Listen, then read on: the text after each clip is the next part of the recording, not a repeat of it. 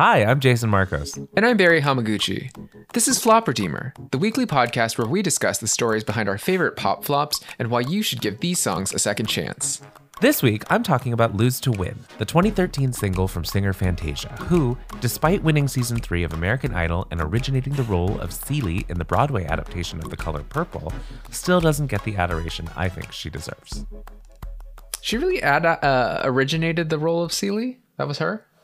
Yeah, because it wasn't because because she was the pr- the launch, uh, like the original Broadway Oprah's cast thing. recording?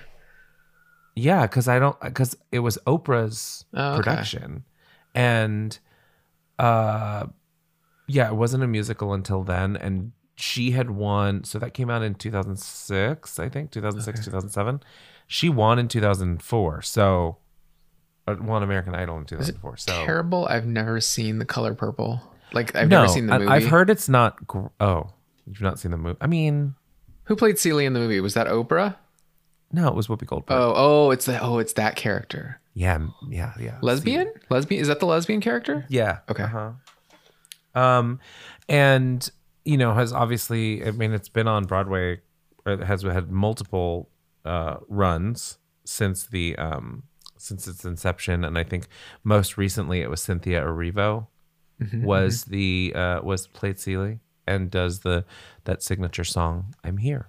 So, yeah. How are you? Oh wait, do we go to break? What are we doing? Oh, I don't know. Do we need to have like a little conversation? I don't. I was looking I up, don't know. I was looking up the color purple. I was looking up the color purple musical and um, noting that uh, Fantasia's uh, fellow American Idol season three contestant Latoya London was in the first national tour of um, the color purple. Was she's playing Celie? No, she was s- playing Nettie. Oh, because because I was going to say one of the things that was interesting when I was looking at you know looking at Fantasia, and I guess we might as well just start.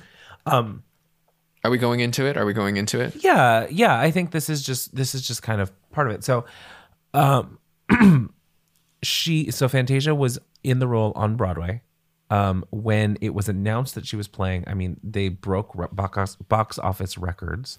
Fully, like a third of the um, whatever it was hauling in at the time was due to her starring in it because people were trying to like go to see those performances.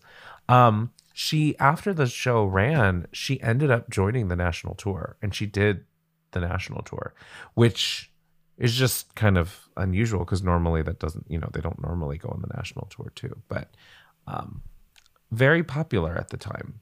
And I think that's the interesting thing about Fantasia. I think a lot of people know her, and I'm not redeeming her because she's not known.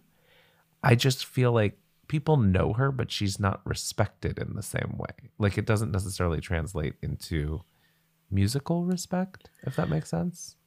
I mean, I think that that's a problem with as you get deeper and deeper into the American Idol franchise and why people win American Idol. Yeah.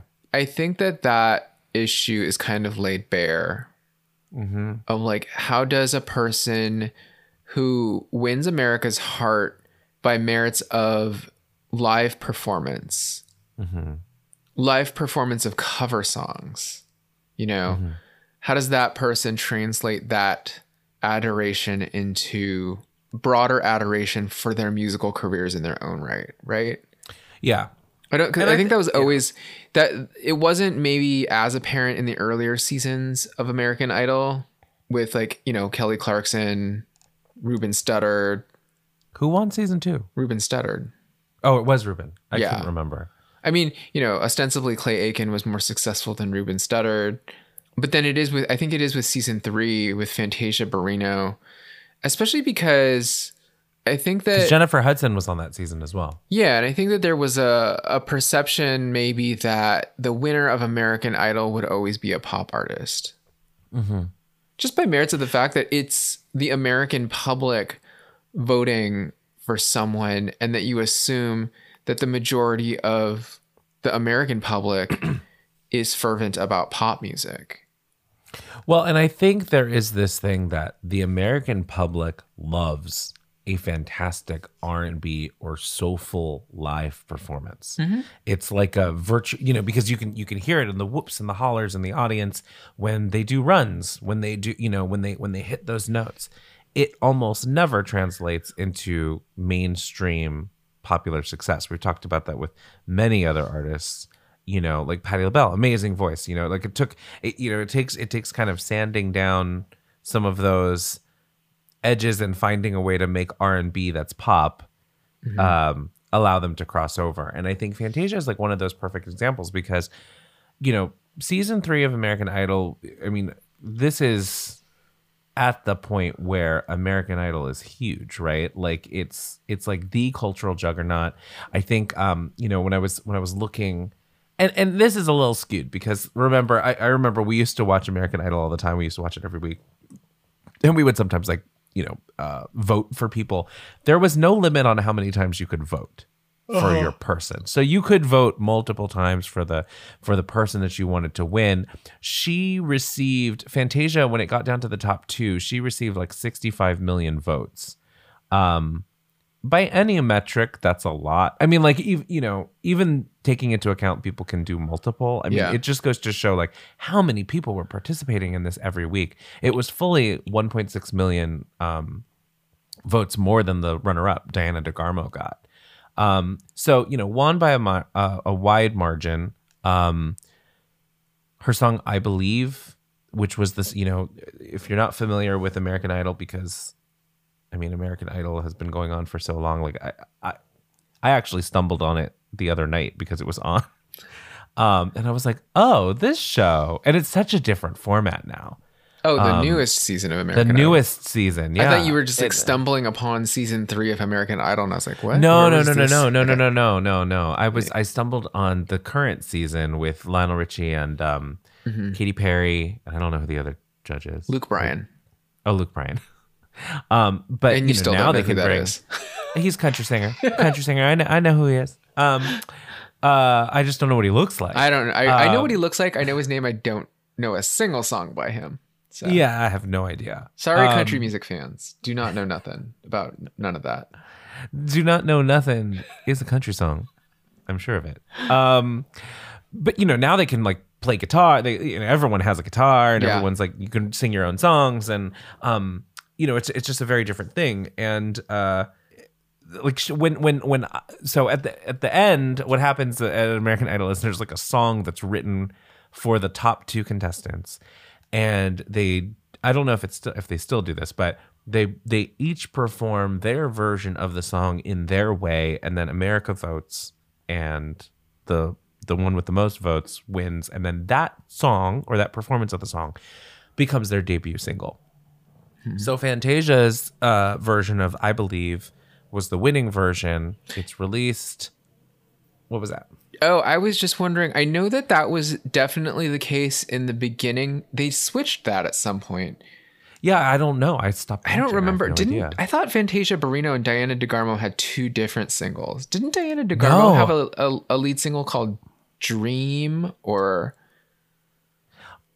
I I believe.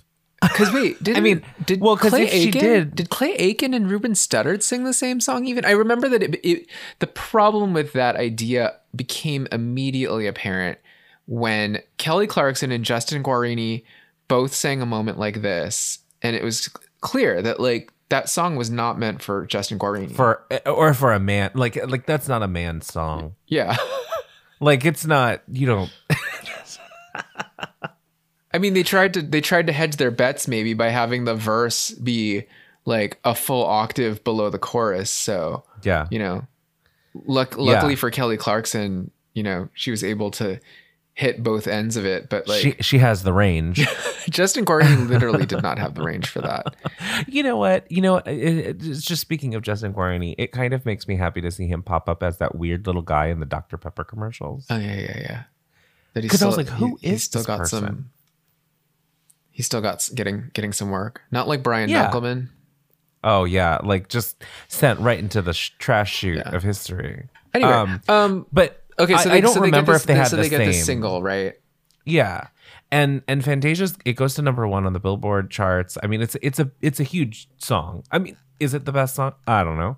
Um, but it's it's definitely in that vein of like a moment like this where it's it's it's definitely of the early aughts, uh, big ballady pop song uh that's designed to close out events or whatever. Because I did see that she was at like some event singing for then Senator Barack Obama. I feel like Um, I, I, I mean, and I feel like in that sense, they had to make those songs also as generic Yeah. as possible because you you wouldn't know necessarily who was going to end up in the finale, um, and it was maybe a little. It was maybe a little more predictable what type of artist you'd get in the finale before they started allowing people to like play their own instruments or Mm-hmm, what was the season where they had like the human beatbox guy?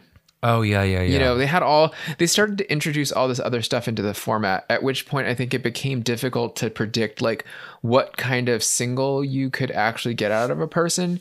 But in actuality like i think that having such a uh, you know casting such a wide net with a single that could cover a lot of different people or a lot of different artists these kind of these kind of soaring inspirational ballads they- they made for some terrible songs i mean Mm-hmm. They made not for some terrible but terrible they're just songs. not they're not remarkable i don't think Well, but there, there, it goes back to that idea that we've talked about. I mean, almost that like, a, it, it's designed to be like an adult contemporary song because it's not just teenagers or whoever.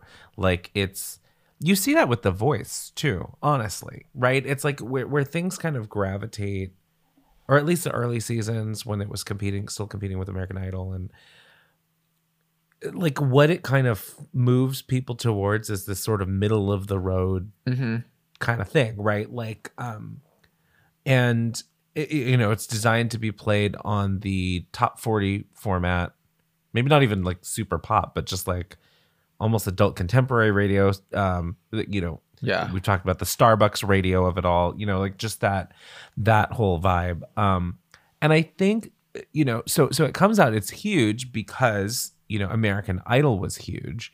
Um, her first album comes out the next year. It earns three Grammy nominations. She's like riding high on this. Her second album, Fantasia, comes out in 2006. She gets two more Grammy noms, and then later that year, she's in The Color Purple, and she comes out with the song, uh, or or uh, I shouldn't say she comes out with the song. The, the the musical features the song "I'm Here," which becomes sort of a, a cla- like a a new sort of Broadway classic. Um, she debuts that song um, on Oprah's show, which was still you know on air at the time, and that made it a, a massive hit. I, you know, the thing I think about Fantasia that I want to look at is she's kind of everywhere at this time and she's getting Grammy noms and things like that. But like the albums aren't like super popular. And I think this goes back to the idea of what American Idol does is set you up for one thing, like the I believe kind of track. And then the artist goes out and releases the music they want to release. And Fantasia is an R&B, like a dyed in the wool, like R&B soul singer, soul artist. Mm-hmm.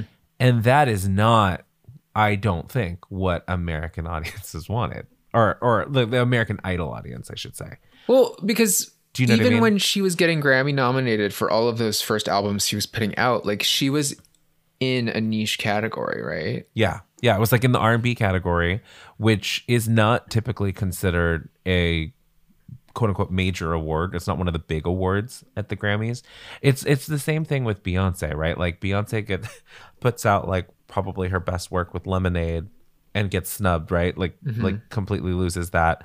Um and then, you know, you could see this year at the Grammys it felt like they were trying to make it up to her um by giving her uh song uh, like R&B song of the year you know and now you know make a big deal about oh she's the most grammy winning artist of all time you know she, she we made history tonight.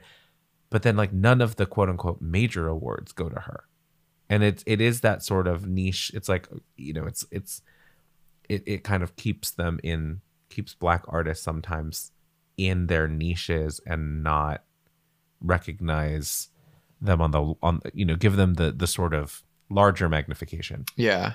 The larger recognition. Because I think that like it was probably around the time that Fantasia Barrino first started her debut that I started to get a greater sense of the division between um, like mainstream pop music, R and B crossover pop music, and then like kind of core R and B music. Uh huh. And that core R and B music, the people that get nominated for Grammys in that category are not always people that everyone knows. Yeah. Right? Like, you know, the the Alicia Keyses and the John Legends are the exception.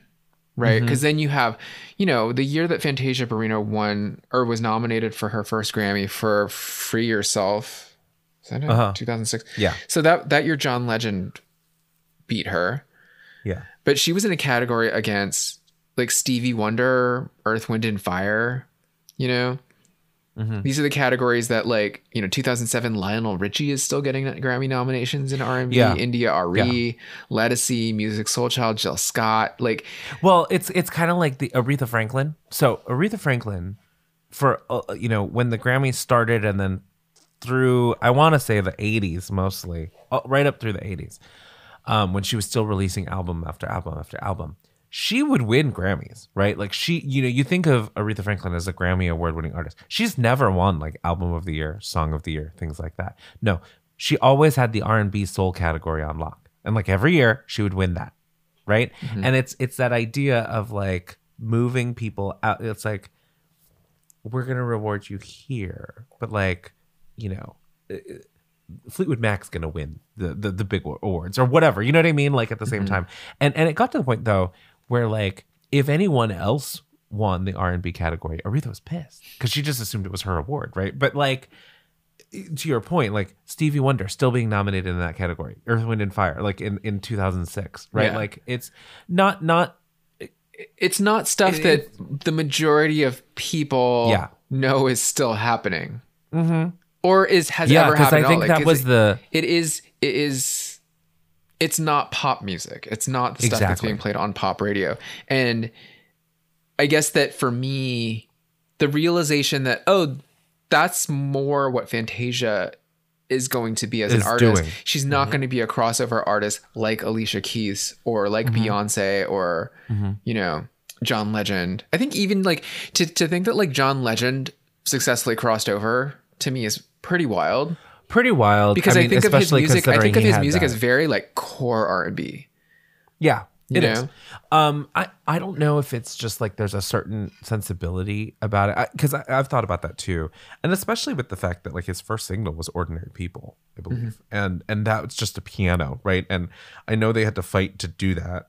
I think part of that, I think it was a good strategy, honestly, because it is kind of the thing that that people respond to i think is an r&b vocal sometimes. Like that that's why lots of singers like you know that's a lot of that's a style right? I mean that's that's like a really popular style. But r&b music is not really ma- like wildly popular in the mainstream as much. Yeah, and i think stripping it back R and B, like yeah traditional r&b contemporary there's now um urban and there's uh alternative r&b so i mean they're they're making additional categories you know to kind of keep up with so that you know the, the if Patti LaBelle comes out with another album it's not competing against like Kehlani you know in like Yeah. the same like that you know but um yeah no it's just really interesting and i think that's the thing with fantasia where you know and it, even myself like i i don't i mean i i love r&b and i love soul and i used to listen to kjlh the local um sort of like r&b format radio station a lot. And i i didn't really always respond to a lot of the content on fantasia's album right? Like because it not because it wasn't pop i just it, i don't think that the content was always good. Like the material was always good. Agree. uh, great voice. I mean she kind of suffers you know in my opinion a little bit of that thing that we were talking about with Patti LaBelle where Fantasia has an amazing voice and an amazing ability to emote and convey the meaning of a song and that gets kind of flattened in a recording there's Yeah. there's just something about it that it just doesn't capture that mix and what made her electrifying to watch every week just doesn't always get captured on the album. And so I would say even the first her first two albums, I I you know, I might like one or two songs, but but I you know, I wasn't really following that closely. Um, Yeah. I did love when she came out and was doing I'm Here from the color purple. And again, it comes back to that idea. The reason that was such a, a moment for her is because it was live. Like she she debuted that song, which is the signature song from that musical, um, live on Oprah's show, and then she she did it again at the Tony Awards. And it was kind of a, it's it's kind of a, um, and I'm telling you, I'm not going sort of kind of Broadway song, right? That that really stands out from sort of like whatever else is is, is going on. Um, but it's a beautiful song, and especially like we, you know, Adam and I were watching a couple of the performances last night, and just watching her, and then kind of comparing it to Jennifer Hudson did it at the Kennedy Center Honors where they honored Oprah, and then Cynthia Erivo most recently, and Fantasia's the the fact that she originated that role and and and basically debuted that song it's amazing to me that i don't know that she's the most the person most associated with it at this point Okay. i think i think it's been maybe a little eclipsed by cynthia erivo because cynthia erivo is um i mean her her her version is is amazing but i think also because like jennifer hudson did it at the kennedy center honors um Does Cynthia Erivo have more of like a like a patina of legitimacy over Fantasia? Yes. And I think that's the thing that kind of like I want to talk about. It's like I don't feel like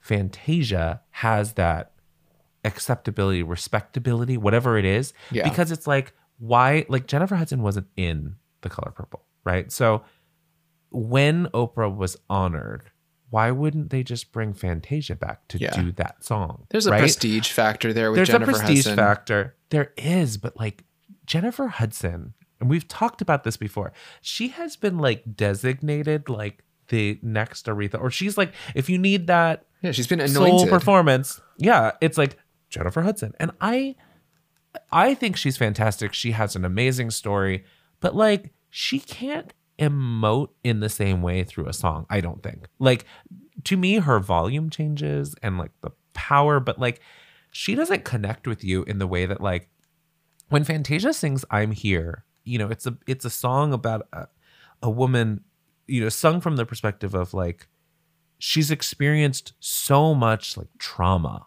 and mm-hmm. pain, and she's coming to terms with that and accepting it and finding it within herself to look for the good in it, you know, and and and and how being alive, how being here, how being present, like just take getting strength from that.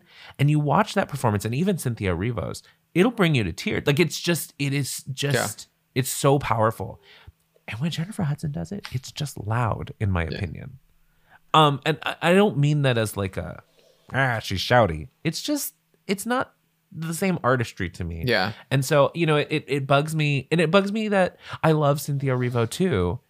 And she has her own story that she tells about how, um, you know, how she sang that song. And she, you know, honestly, I think, I don't know if Fantasia feels this way, but Cynthia Erivo, you know, had said in an interview that she can't sing, just sing that song because people people will like ask her to perform it you know when she does like a master class or whatever and she's like i can't because every night i'm out there and i have to experience this trauma and this is the catharsis. Mm-hmm. And it's like i can't put myself through that just to sing it's not a party trick right? And you feel that. And so she's amazing at doing that as well and embodying that. And i think Yeah. that's really what what gives what gave cynthia erivo sort of her big break was being in the color purple honestly. But to your point like she has the patina of respectability that fantasia doesn't have and i i, don't know uh, part of it might be because she's british um that you know there's automatically the sort of a different treatment i think of some things that, of artists that um Yeah. in America that that if they're from another place, they sometimes have a little bit they're treated a little bit differently. And I don't know like I, I honestly I think it's because like Fantasia is so black. Like in her in her music and her her just the way she expresses herself and all of these things and it's it's like it for whatever reason not for whatever reason but it's just Do you also think though? So this is my theory on this because I agree with what you're saying. Mm-hmm. You know, I think that hands down, if you watch that season of American Idol, Fantasia Barrino has something about the way that she emotes that makes you truly believe that she feels everything that she sings. Uh huh. And she's like, I, I always think about like when someone's, when an actor has to like cry in a movie, and there's like certain actors that will go into it being like the most histrionic caricature of Yeah. crying, almost to the point that you believe that that's what crying is actually like, until you see an actor that actually does the thing that happens when you are crying, and you realize like, oh, real crying is very different from the dramatics that you imagine of crying. And I think that's the difference between Jennifer Hudson and Fantasia Barrino a little bit. Is like Jennifer Hudson is everything that you imagine in your mind about emotional expression. Uh-huh. And then when you see Fantasia Barrino, it's like when you realize like how ugly crying actually is and all the weird And how physical it is. yeah, all the weird gasping Yeah. and like Yeah. You know, wheezing and stuff that comes as part of crying and then you you Uh-huh. you hear that in Fantasia's singing. Like whatever Mm-hmm. emotions she's emoting, it's it it's some something about it rings true, right? Uh-huh. But what I wonder about Fantasia Barrino versus like, you know, these other women that have gone on to popularize this song from the color purple is like how much of it has to do with the fact that whatever machine was behind Fantasia in that American Idol period, they capitalized on an image of Fantasia that was just a little bit too like too everyday and not prestige or shielded hmm. or curated enough. Like I cuz Yeah. honestly like when I think about Fantasia Barrino, I just think like oh they pushed all the time that she was illiterate. They tried to they tried to make the American public Mm-hmm. Including believe that movie. Yeah, they did, and then they did, they did a Lifetime movie about Fantasia Barrino, which is like the worst possible type of television movie to have made about you. That's true. You know, so I feel like whatever machine was working behind in her, yeah, whatever, whatever machine was behind her. Well, not her- whatever machine, whatever machine. It's it was was it 19 Media or whatever. It's the same machine that you know Kelly Clarkson fought against. It's the same machine that failed Ruben Studdard. It's it's it's that contract that it's that management contract that you have Yeah. When you're an American Idol winner. Yeah, right? and it's like That, whatever- it whatever- controls everything. whatever kind of like the path of least resistance that they see for you. They're going to be Mm-hmm. like, okay, like Fantasia, we're going to get some sympathy for you because, oh, boohoo, you can't read. And Yeah, the whole time she's story. trying to convince America, she's like, actually, it's not that bad. she's like, I can't Yeah. read well, but she's like, I know my ABC. She's not like that woman in a League of Their Own that's just like staring at the at the board and can't see her name. Yeah, no, and it's it is that that's a that's a really good point. And and and we've ta- it's it's come up before just that you know, American Idol knew what to do with Carrie Underwood. They they kind of knew what to do. They they they they didn't have a problem with with Kelly Clarkson. Um now, Kelly Clarkson's personal Kelly sort of Clarkson had a problem with with what they were doing with Kelly Clarkson. she did, she did, but like it didn't necessarily affect her popularity in that. So you know what I mean? Like it wasn't the same. Uh, She still had access. They knew what to do with that. They don't know what to do with black artists. Like they don't know how to. They can't just apply that same formula and then they're like, oh, Yeah. it's not working. You know, because it's like I don't know. That's just not the kind of music they want to make, and that's not just not what what people want to hear. Um, and it's not, I don't think it's the audience that they were attracting yeah, on American Idol.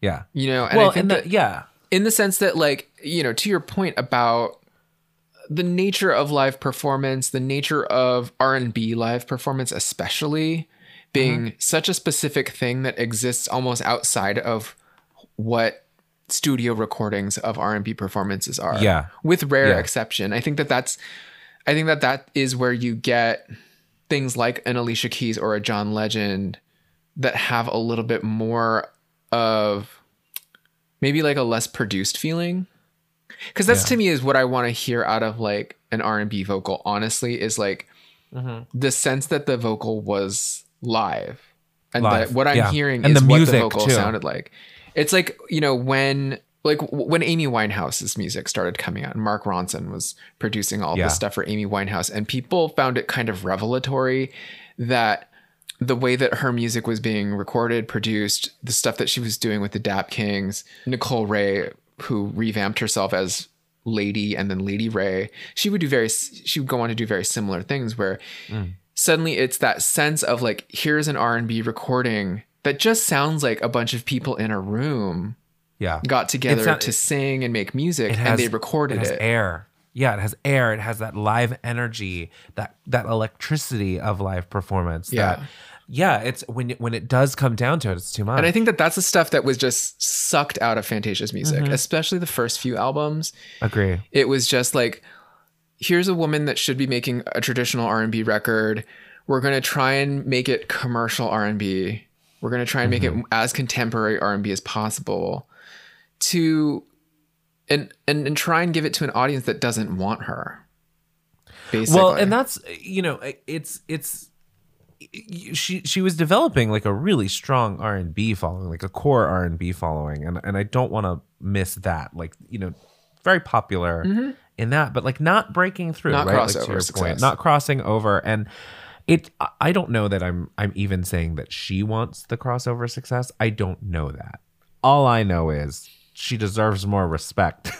um in the in the conversation around R&B artists and and and vocalists just in general women women making music um she deserves more did, did you dye your hair no, this is my natural hair color. did it i i know i I have a bald Sorry, I have a bald spot opening up in the front though. Look at that. Oh. Isn't that great? oh Thank wow. you. Thank Uh, you, age.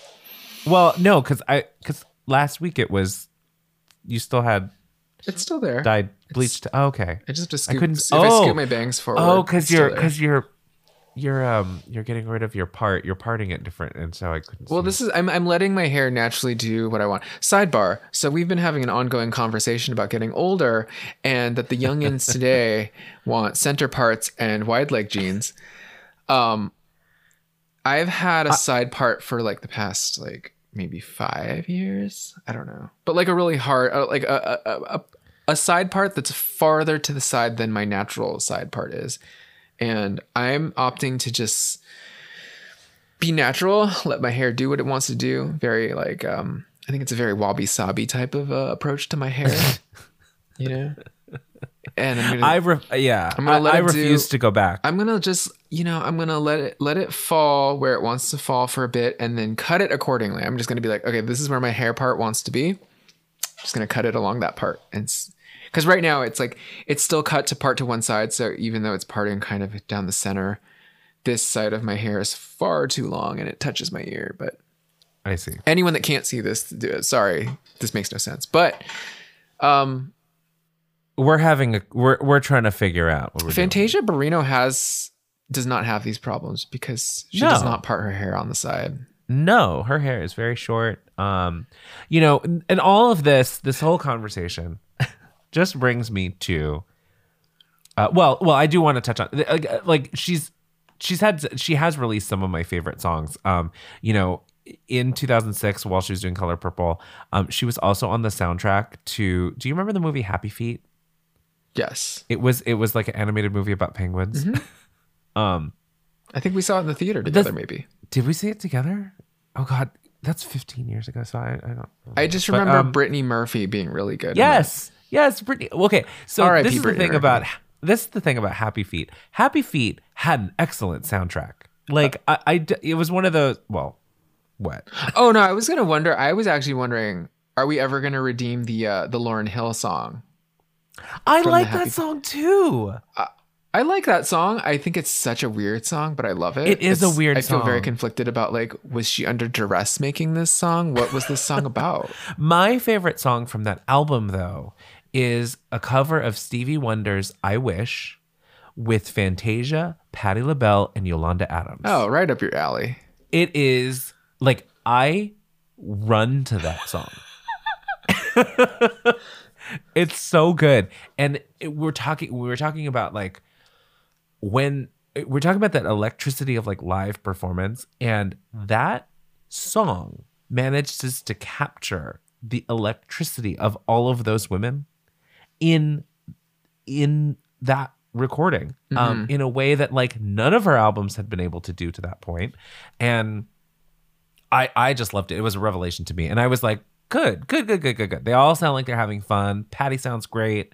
Um, uh, the movie I don't care about, but the you know, the, just the uh, you know, Brittany Murphy singing um, Somebody to love. "Somebody to Love." Yes, um, I th- it's a good, it's a good album. Everyone, if you don't know Happy Feet, go get that We should just be redeeming all this stuff. I, I oh god, we should redeem Brittany Murphy. Poor Brittany Murphy. I know she was a great vocalist.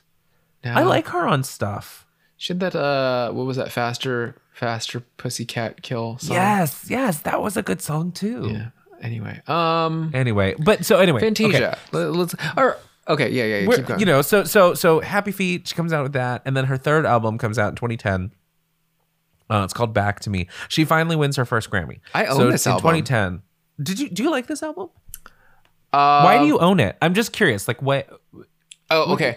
I really liked. Okay, and I only remember this because I remember this cover art with this weird giant bow on the back of her neck. Um, is, she's, yeah, it's like purple. yeah.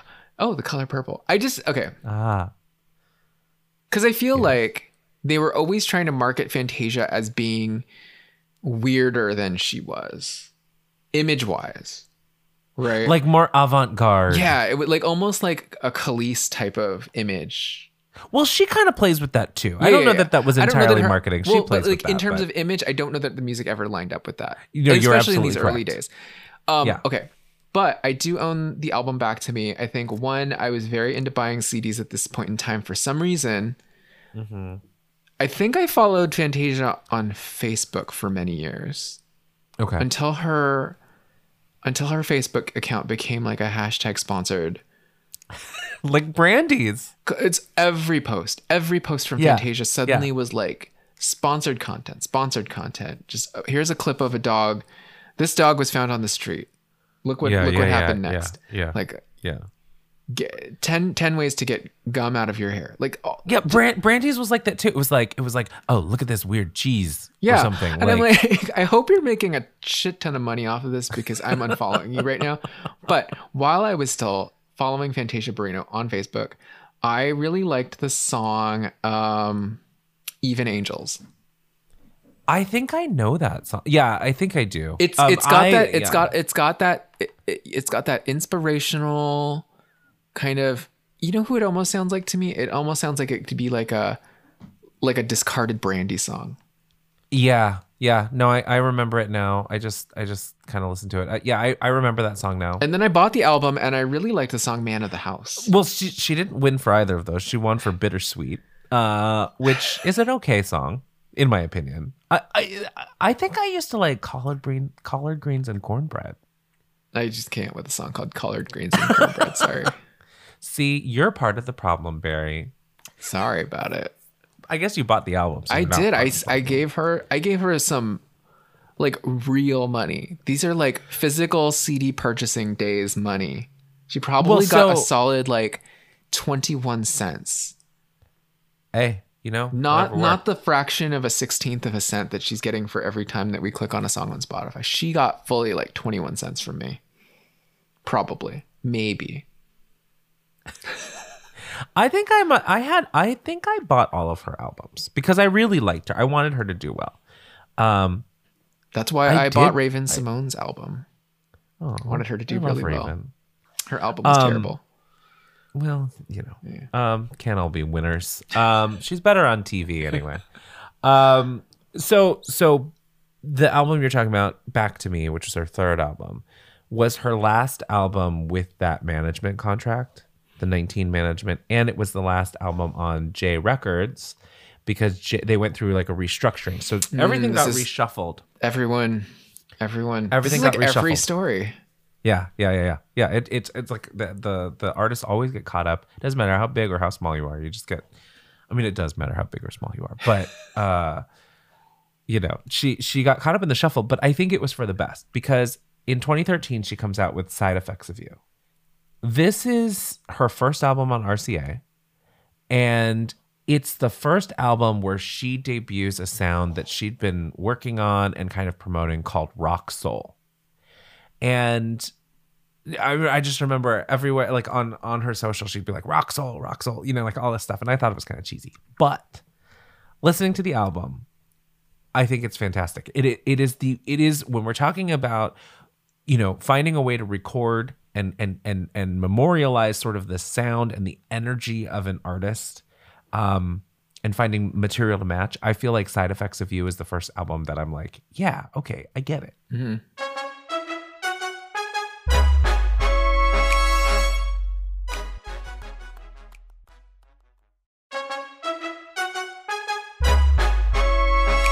Jason, we have a we, we have a problem.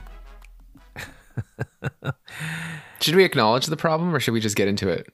I let's I wasn't going to Well- mention. It. I'm not all about calling people Uh, yeah. out for their failures, but Oh, really? Recording like, oh, Jason didn't record, so we, Jason's mic wasn't on. so I was so so for the listening public, we took a quick break, and by a quick break, we took a full week off because um, when I was editing this week's episode, uh, Jason's audio abruptly cut out. And full disclosure, this is something that we knew happened when we finished recording the Fantasia episode. Jason realized that his recording had kind of stopped before mine had, and we'd kind of considered like, oh, maybe we can just lop off the back half of the episode because we kind of start navel gazing a lot anyway.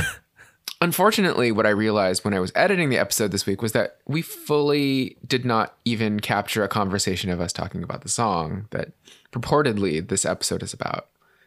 So we have come back together on this Easter Sunday, We have risen. the holiest know- of holy days. We have risen at 10 a.m. This episode, this episode was dead for seven days. it was dead. It has come back to life. We are rolling away the stone. My cat is Mary. Just running to tell everybody. We're back. Who am I? Barabbas? No. You're I don't know. You're the one who stole the shroud Mm-hmm. and uh sold it to Turin. Mm, That's what happened, right? Someone sold it. I don't know. I don't know. We're just Um, having a quiche today, so Oh. We I got a I got a pork roast. carrot cake. Oh, and lamb. We're having lamb. I couldn't commit. The lamb shoulder they had at the butcher was so large. I was like, I don't know what I'm gonna do with this. Oh It's yeah, just yeah, yeah. We got like um mini like a mini rack of lamb type of thing. I think they Mm, had it at Trader Joe's. La- last year, I think we got lamb at there's like a I want to say there's like an Armenian butcher in Glendale Mm. that does these little lamb lollipops. Very delicious. Ooh, that sounds pre marinated. Um You'll have to you'll have to let us know. Anyway, anyway, when we last left uh, Jason and Fantasia Barrino, you were telling me about rock soul, the advent of rock soul, the world of Yeah. Fantasia Barrino, and your initial reaction to that and how you kind of came around to it. So tell me a little bit about rock soul and So rock soul is is you know Fantasia's it's sort of like what she's articulated as her style of music and like what she's doing. You know what she, what she wants to do is kind of bring elements of rock, the energy of rock together with her soul background and the the um, emotion and feeling of soul music and fuse them together. And you know what's really interesting is uh, we were just talk- w- talking about uh, the Tina Turner documentary that came out, and that's very much you know, listening back to to the album Side Effects of You and and thinking about how you know when I've seen Fantasia live, she really has that Tina Turner energy, right? Like Tina Turner when she, you know, when she embarked on that second phase of her career, her solo career, um, you know, she articulated she wanted to be a rock star, right? And and and she was, but it was like this rock soulfulness, right, because of her voice, Yeah. and you you know, just from her performance, her her sort of kind of crazed, like sort of spastic. I think we were talking about you were talking about how Tina Turner, her dancing is kind of spastic, right? Like it's Yeah, like it's- when you think about the way Tina Turner dances. Yeah, you think I think when you conceptualize what like soul movements are or what R&B style movements are, your mind goes to a particular place that isn't what Tina Turner always did. Her her movements Yeah. were a little more like uncoordinated, but maybe maybe just coordinated in a different way. They were highly they were highly coordinated but very frenetic and Yeah. almost tribal in a way. Like there's like there's an element of just very raw. And um you know, watching the documentary and watching back like some footage from the 60s and 70s, I was struck by how sexy she was because you know you kind of think about I don't know. Sometimes when you when you look back at old stuff, like it, it becomes more archival, and you don't think about it like mm-hmm. as, them as flesh and blood people. And and Fantasia, if you've ever seen videos of her perform, if you've ever seen her live, um, even if you just listen to her music, like you can get that set, same similar sense of like raw energy um, coming through. And you know, she, you know, Fantasia's prone to that vocal tick. You know, she's she always has yeah, yeah, yeah, like after everything.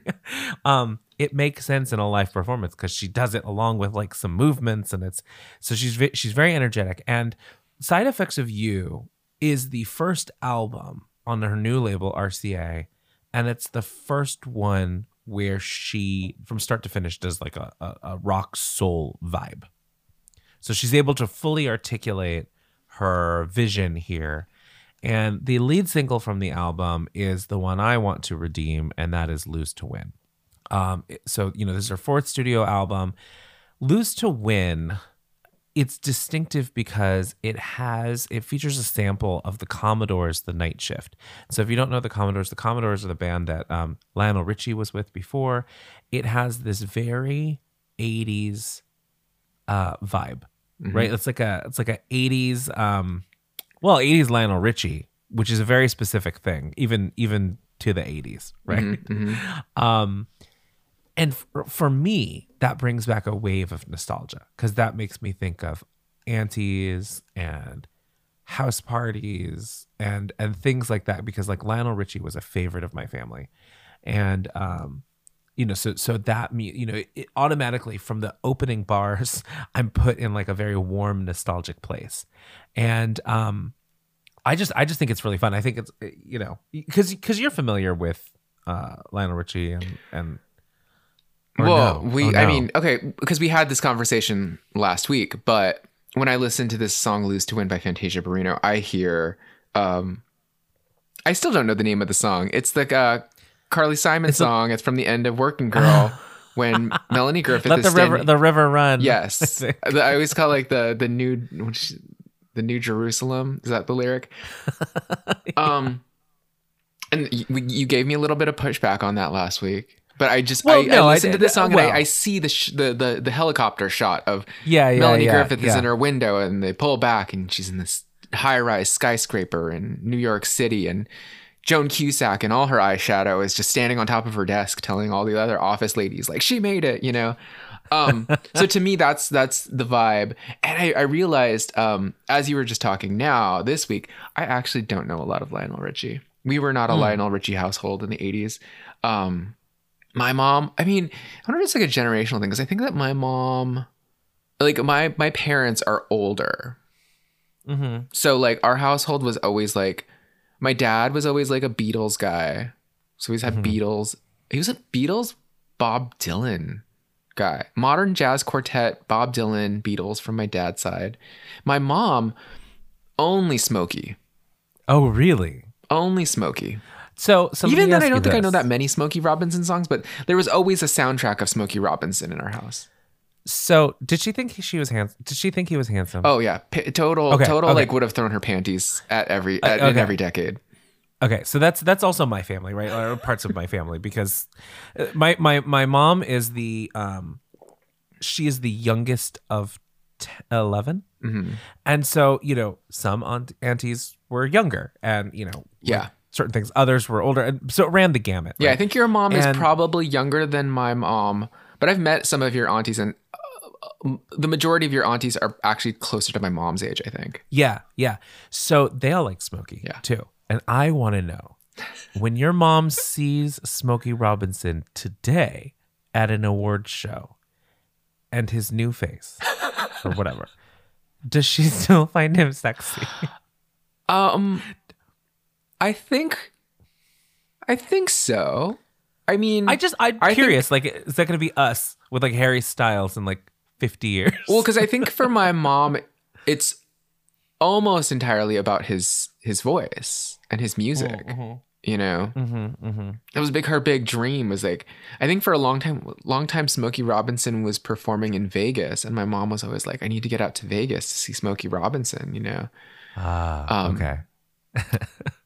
but yeah. Anyway, so uh, yeah, I'm I, I'm I'm visiting Lionel Richie in my ears right now, and I I feel like you know you're familiar with these songs. Yeah. I didn't. I'm so bad at this that I some of these songs I don't even. I know them, but I never was like, oh yeah, that's a Lionel Richie song. Like I'm listening Yeah. to all night long, and of course you know this Uh-huh. song, but it was never Yeah. like, oh yeah, this is a Lionel Richie song, but it totally Yeah. is. It it just uh, so so I guess it just oh, my point being that it yeah. like kind of gets at the ubiquity of Lionel Richie. It gets at the ubiquity of that particular sort of 80s sound, right? Yeah. And um you know you mentioned uh, Carly Simon. It's not that I push back like uh, I mean obviously it's not that song, but Yeah. at the same time it is that same it is that same sense of like you hear a Carly Simon song, you're immediately transported to another time because they are specific to like 70s and 80s, right? Like ish. Like you know like what era you're in when you hear a Carly Simon song. yeah, And um so Lose to Win features this song or features features this sample and I just love it. I feel like this is the first time Fantasia's recordings really capture what it is that I think is special about her. Cuz I I mean I've liked some of the some of the other, you know, her previous her previous 3 albums. I like certain tracks, but like I wouldn't say that those albums were like repeat always repeat listens or like were my go-to's um i've always liked fantasia's you know uh live performances i've liked her features um on different albums but i haven't always liked um you know everything and and Yeah. this album side effects of you i think it really starts to capture like i said what makes her special you know like i said it it it, it kind of you start to see the connection to Tina Turner, I think, um, uh, much more strongly um, in the way that the songs are put together, in the way that they're performed. I, I, it's it's interesting. I think you and I talked last week. "Lose to Win," like I said, my favorite song on this album. Um, it was the debut single. It only hit, I think it was the bubbling under Hot 100. So it's technically 102 uh, that it got to on the Billboard chart. And then even on the R&B side, I think the highest it peaked was 38. So Yeah. even amongst like her hardcore fans, you know, it didn't it didn't really do well and I I struggled with it. And I think you hit the nail on the head um last week when we talked about this. It- this sort of predates the sort of 80s nostalgia. Um, like that like now you listen to it and you're like, "Oh yeah, obviously this is great." Like because we're we've been primed for a few years um with 80s references and because this was before that. when did Beyonce's Four come out? Um, I think it came out. I want to say it came out around the same time. Hold on, it came out 2011. It actually came out two. It came out two years earlier. Huh. Interesting. Okay. But but you know what? I don't feel like it has as much of an 80s vibe. I still feel like with Beyonce, it's more of a 70s vibe. Well, okay. I was I was thinking about Beyonce Four because I was thinking about Love on Top. Yeah. But at the time, okay, so I mean, Beyonce's for possibly a flop in and of itself. Yeah. I uh, mean, I, I think at yes, the time that it yes. came out, it did not perform up to the standards that. Did it not? So I don't know. I don't I mean, think it Because. I loved all of those songs. I loved all those albums. What It took what a I do- while for me for those song for the songs on. I think that the songs on Four stand up as some of Beyonce's most balanced and best work in that it's kind of well, it's sonically like really interesting and really cool music, but it's also like not not necessarily like the expected move for her at the time. Uh-huh. And I think that's what turned people off at the time because, like, I mean, that album is very strange. It's very all over the place. It had Run the World, it had Love on Top, it had, um, what is that song? Countdown. Yeah. Uh, you know, it's funny. It's funny. I've never, and maybe this is just because I'm in my own bubble. And uh, Barry, we know historically sometimes our tastes don't match. Um, that album is not hard for me to get into or to like. I liked that it was very different because it gave her different kinds of performance opportunities, right? Because you know, you like you mentioned, Love on Top, um, End of Time, um, is Yeah. it Run the World? Run the Yeah. World is on that. Yeah, yeah. I, I mean, it is, it is, it is kind of a mishmash now that you mention it. I just remember at the time. I remember at the time that the album came out, it felt like there was a bunch of desperate grabs at a bunch of different things, and none of them seemed cohesive. And I don't think that that album did as well as Sasha Fierce, which is the album that directly preceded it. Which is to say I- that Beyonce still sold millions and millions of albums, but I think that she had been ascending using a certain storyline for herself, which was kind of disrupted by four. And then I it, feel it like- switches. It switches in the Beyonce Lemonade. There's kind of like I feel like there's there's a before four Beyonce and there's an after four Beyonce. Yeah, I can see that. I feel like I feel like her audience. She targeted her audience differently. It Yeah. wasn't like be the pop person for everything. It was like I'm gonna make a shift into a more targeted segment, like more directed at fans and making. I don't know about statements, but maybe maybe like really fully pivoting to like visual statements because I think this was the album where, well, I, Sasha Fierce had a had a video for almost everything, right? But um, because I remember there was like that um kitty cat song and like uh, you know there was I, I feel like that had a lot of videos too maybe not I all think of it- them Not all of them. I mean, that's the She thing though is that I uh, like Sasha Fierce was such a successful album because it had so many of like I want to say like the big mainstream hits for Beyonce. It had Single Ladies, it had Halo, and If I Were a Boy, you know. And Yeah, then, and then it had all the and then it had like the song the like the deeper cut songs that even even those deeper cut songs for some reason I know like I know the song like Diva, Sweet Dreams, Video Phone. because they were on at the gay club Mm. and video phone had gaga anyway Anyway, the- um, the- the- so so the connection I'm making though is that like I I I, I kind of recall that when Beyonce did Love on Top, I guess that was 2011, but maybe it was 2012. Uh, sonically, I feel like it's touching upon kind of the same areas that Fantasia's touching upon with Side Effects of You. Like it's it's funny because you know you talk about 80s references kind of um, coming into vogue in recent years but I still th- I, I think that this is still like the the vibes that Fantasia is touching upon with um lose to win it's like an untapped 80s vibe I think everyone Yeah. everyone goes for like the 80s Madonna 80s like like Whitney like especially like a lot of people use like a lot of um like Whitney Houston 80s references like mm-hmm. like I want to dance with somebody type of pop mm-hmm. vibes. Mm-hmm. I don't think a lot of people are tapping into what Fantasia's doing with Lose to Win. well also if you compare it directly to four if you think about love on top and you think about some of the 80s references there they're much more r&b soul 80s references than like like lionel richie was a bona fide like pop success in the 80s right like his music kind of it, it was super mainstream in that way um Did it slant adult feel- contemporary? Because in my mind, Lionel Richie was such an adult contemporary type of. I think that's just because that's the natural format that, that that's the radio stations it would get played on by the time we were listening to it. You know yeah, I mean? right. Like, I, I think in San Yeah. Francisco it was Coit, K O I T. Yeah, over listening. here it was easy like, listening is it? it was Coast 106 or yeah, Coast Coast. Um KOST with Delilah. Um oh, Delilah must love Lionel Richie. I think so. Well, she's like that was Lionel Richie. we love him. Anyway, Get on down to brunch at whatever on the beach. I miss Delilah on the radio. How are her kids?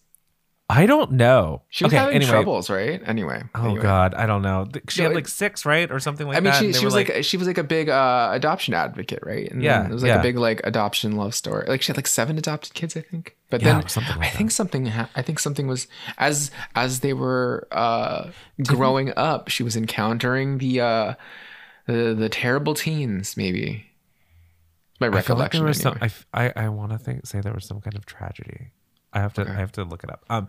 Anyway. I, what I was gonna say was I, I feel like that also plays in with it, right? It was like the '80s pop versus '80s not pop, but '80s adult contemporary pop versus '80s like R&B soul reference. You know that, that that that between the two, and it was sort of like you said, kind of untapped. It, it was a lesser tread sort of trip down nostalgia, no, uh, what nostalgia lane, whatever memory lane. Yeah.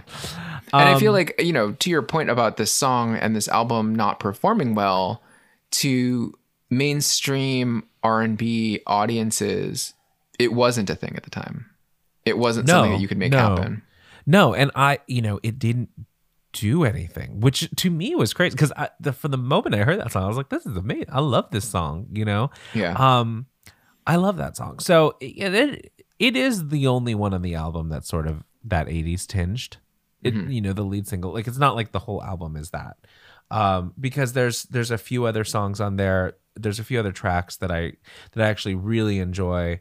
Um, there's the the one of the singles was called it's called Without Me, and it featured Kelly Rowland and Missy Elliott, and I like the performance on that. It's very Where Would You Be Without Me? It's very of that time, but it's still fun to listen to now. Like they're they're all very good on that song. It's a sexy sort of what do you call it? Takedown song. Um there's Side Effects of You, the uh, title track from the album is the kind of mid-tempo ballad that, you know, I love. uh mid-tempo soul ballad that I love.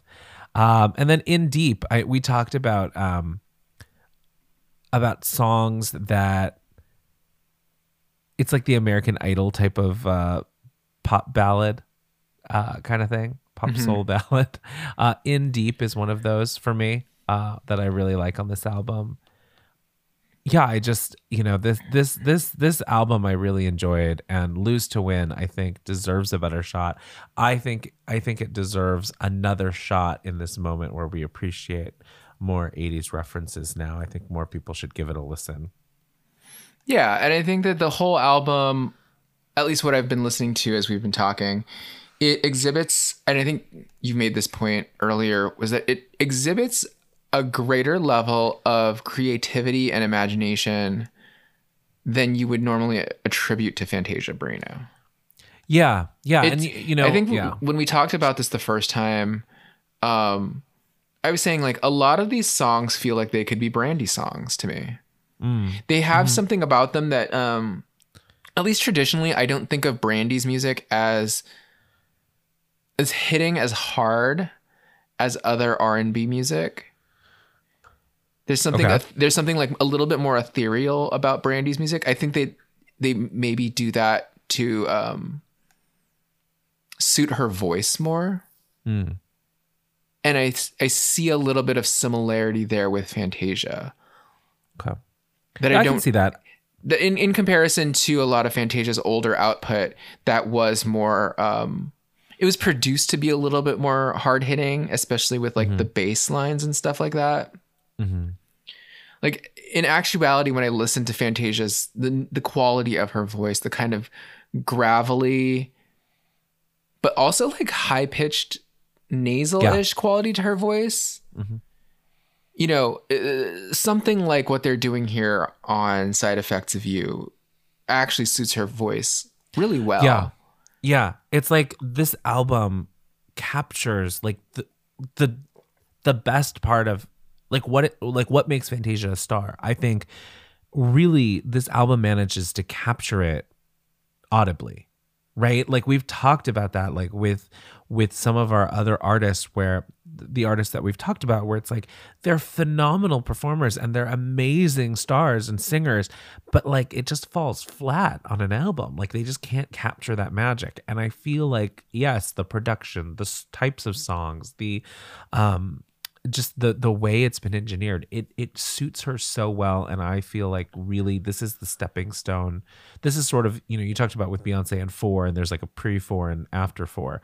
Um i feel like this is sort of before the side effects of you and after because you know after this album you know she's she's she ends up releasing um her fifth album the definition of which was released in 2016 i saw i ended up seeing um, fantasia in 2016 she she and anthony hamilton were performing at la live.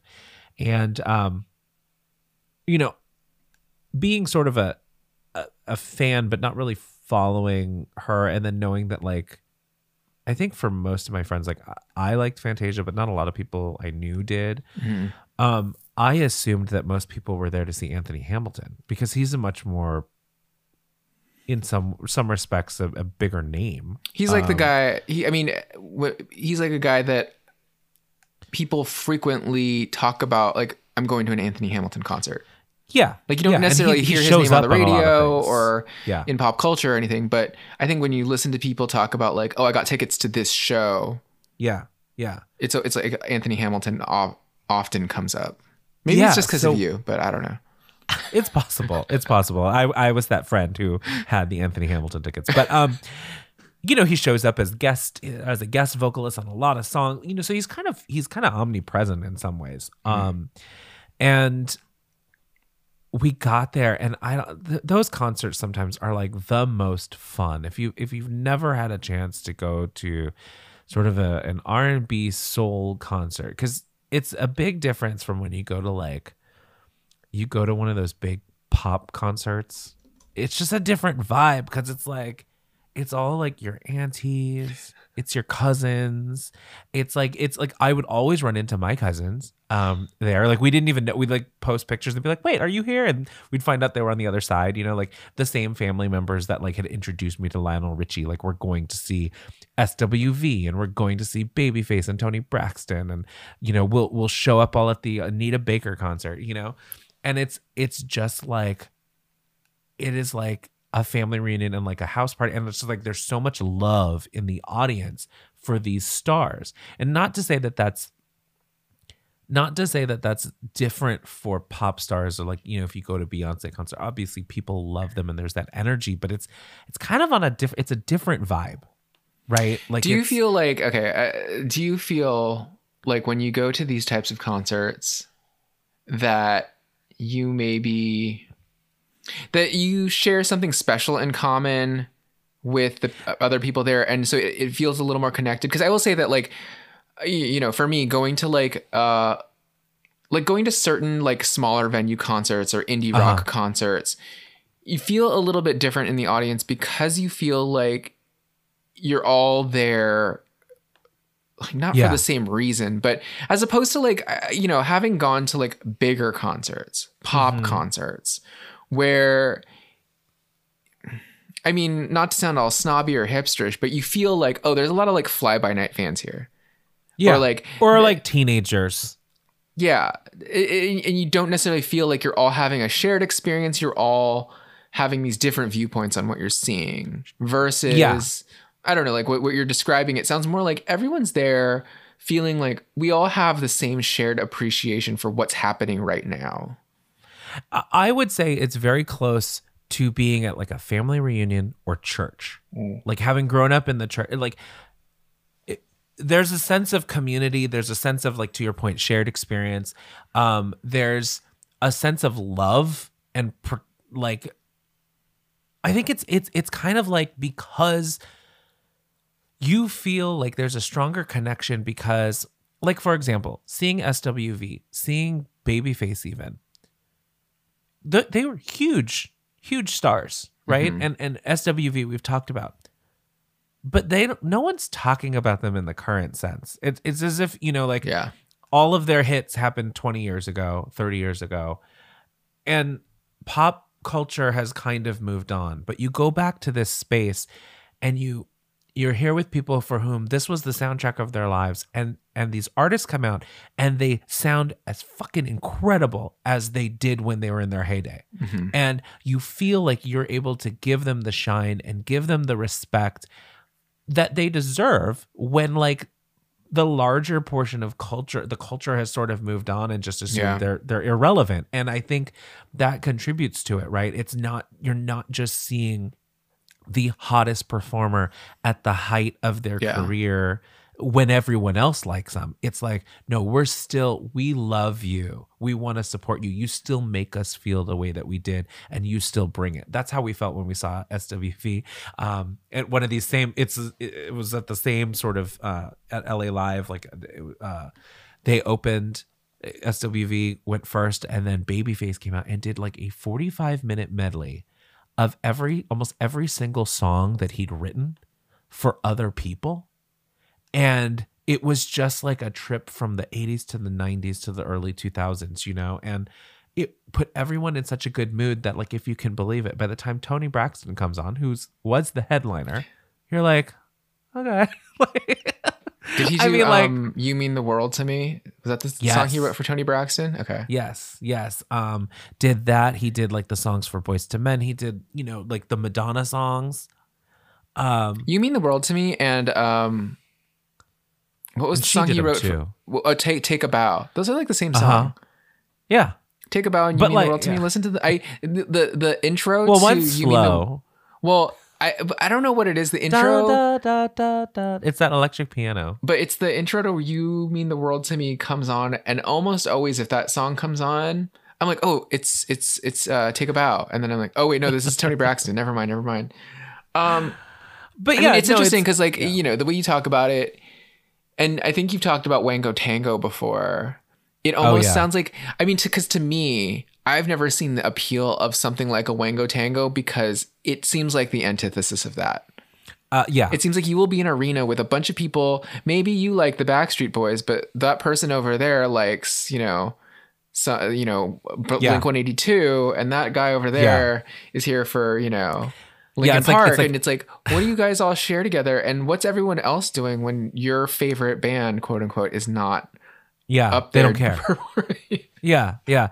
It it is funny because having been to Wango Tango, because you know I got tickets through work at one point, and um, uh, it can be fun. It depends on the lineup, um, and obviously if you can get really good seats or something it is an opportunity to see some people that like you'd probably just never see. Like I never would have gone to a Shawn Mendes concert, but like he was part of it. Ariana Grande was part of it. Um, the Backstreet Boys, was funnily enough, were there. Miguel was there, and you know, yeah, there's some where I'd wish that they had done more songs, but like that was all I needed for some of them, right? And it, but they can still put on pretty good performances and it is fun, but it is different, right? Like to your point, you're not having that shared sort of collective experience like a family who's like we're all there to just support the people, right? Yeah. Like that's why we bought tickets. And so, you know, when we went to the Anthony Hamilton and Fantasia concert, Anthony Hamilton did the first part and I mean he was fantastic. Um but you know, I'd be talking to some of the people around us because it is just cool because you know, you just people that you don't know, you're just like, isn't that so good? Or like, da, da, da, da. I don't know. It's just like family. And um, I asked the lady next to me, I was like, oh, so like, you know, are you here? Like, who who are you here for essentially? And she's like, oh, my girl Fantasia. I've been, uh, you know, I don't even know who Anthony Hamilton is. I was like, what? like there were so many people who were like, yeah, we don't. I mean, yeah, I mean, he's cool. Like you know what I mean? Like he's great, but like Fantasia is really who we're here for. And I was really kind of surprised. I mean, which is funny because it's like it's her concert, so yeah. obviously it's going to be fans. But um, and she put on a phenomenal show as she does. Like, you know, you can YouTube her, and it's just like all of these she just brings so much electricity and and and I've really just loved seeing her kind of take that rock soul, make it hers, um, and really just kind of move forward from this album from the from like 2016 with sort of a singular artistic vision and focus, you know, and to mm-hmm. to just kind of follow that brief with the albums. Um, she she released Christmas After Midnight in 2017, her Christmas album. I know you're not a Christmas music fan. Um, this album is very much is much more in the line of like a Sharon Jones and the Dap Kings kind of Christmas mm-hmm. album, in my opinion. I mean, it, it has some some more standard ones. It is it is a little more soulful, maybe. That classic um, Santa Claus goes straight to the ghetto.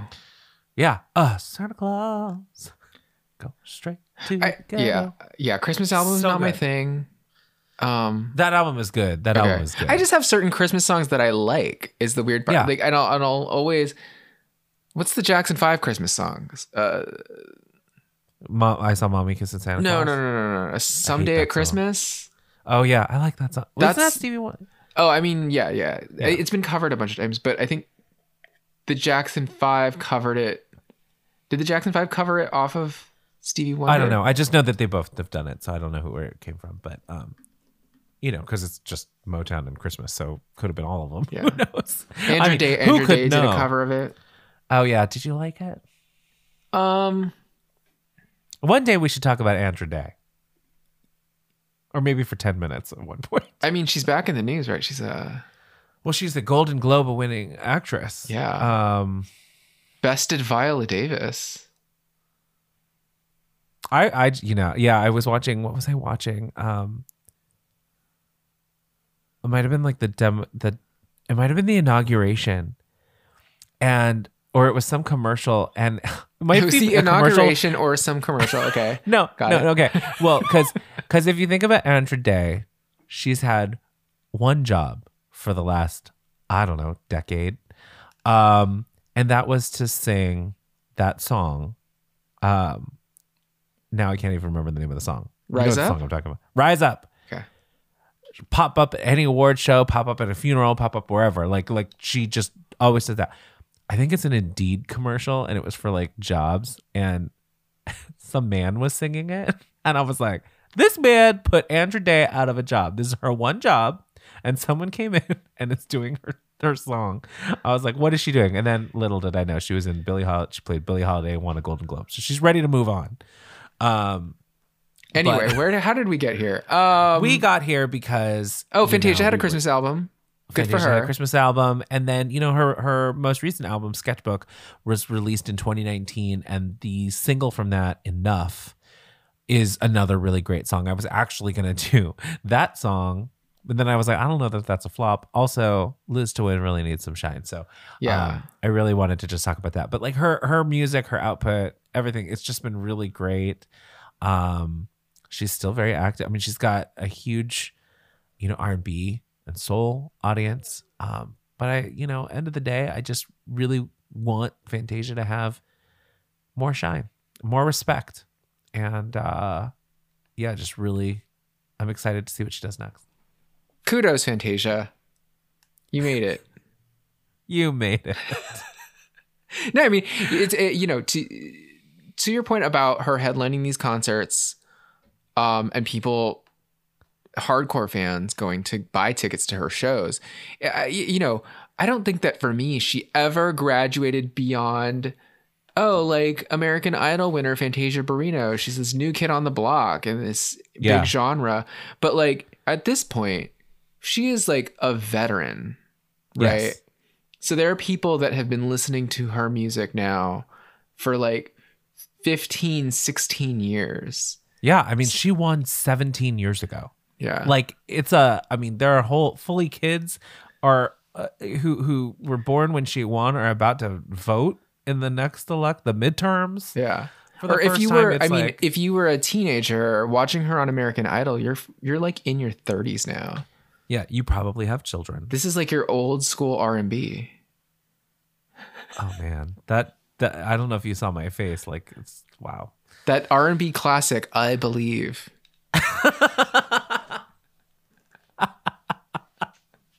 right? Because that's like, I mean, Oh my god. anyway. No. Oh, so I did go back and listen to um, you know, since we'd last had this conversation, I did go back and listen to the Happy Feet soundtrack. Oh, So good, so good, so good. Um, we'll post all of these songs for you, yes. listeners. Um, Jason, we did yeah, it. that's that's what I wanted to do. I know we did, did it. it. We did it, and, and um, we did. Do I have to give? Sp- sometimes, sometimes, sometimes, Barry, you have to lose to win. The okay. name of the song. It's I know. No, I. I, I was I, for the first time when you said that to me, I started actually thinking about what that means, and I'll, I'll consider that. but sometimes, Jason, you could just win to win. That's true. If you're Beyonce, Anyway, although no, she's she's kind of losing to win.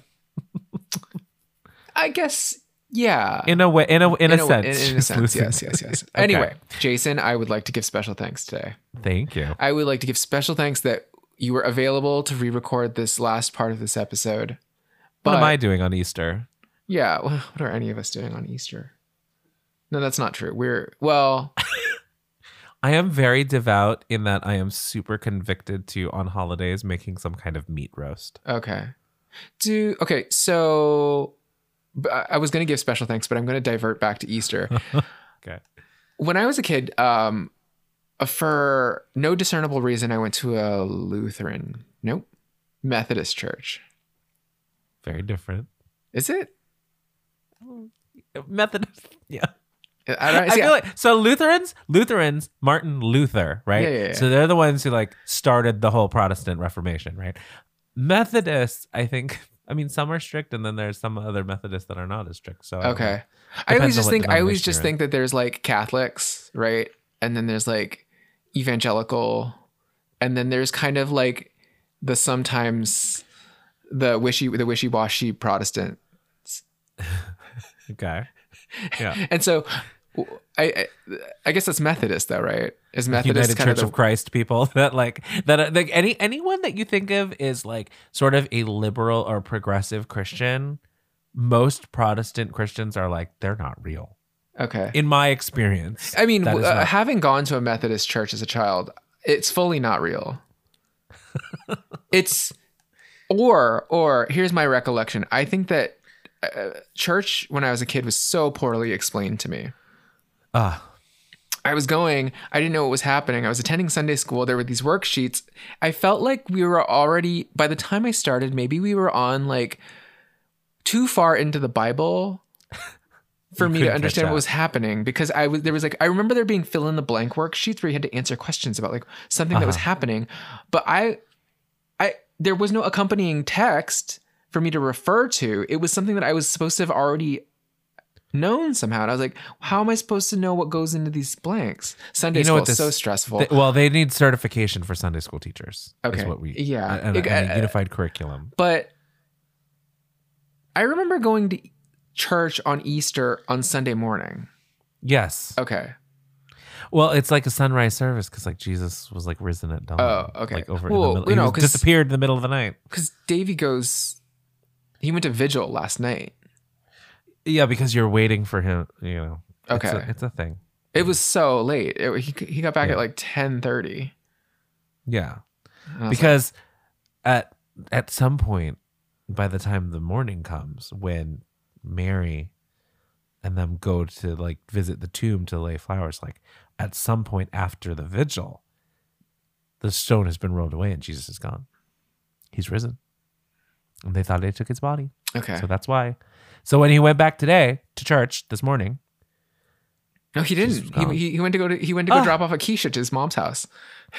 well it's the same thing no, that's that's why I was like, I was thinking about it. I was like, when he went to when he went to mass last night, I was like, goodness, like is that? I was like, that's just a Catholic thing, right? Because we, Yeah, Method- mo- we we Methodists yeah yeah we methodists woke up at the very reasonable hour of like 9 a.m. I think. Oh no, Uh, our evangelical it was a sunrise service. Oh, oh, ours So- was not.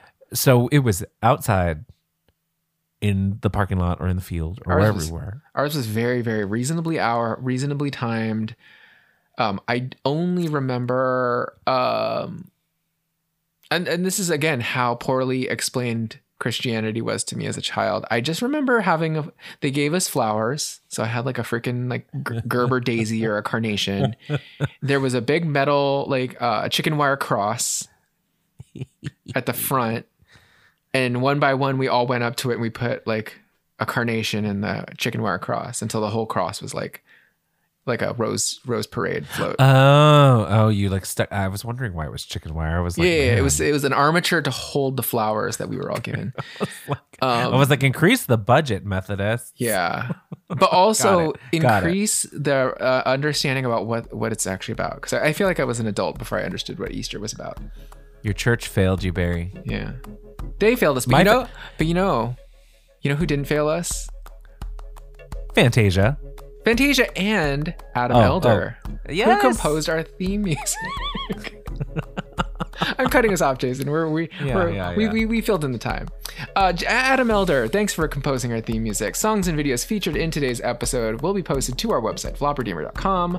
Remember to rate, review, and subscribe to us on your podcast platform of choice. Check us out on social media at flopperdeemer on Instagram and Twitter, and at facebook.com slash flopperdeemer. As always, as always, email us at flopperdeemer at gmail.com.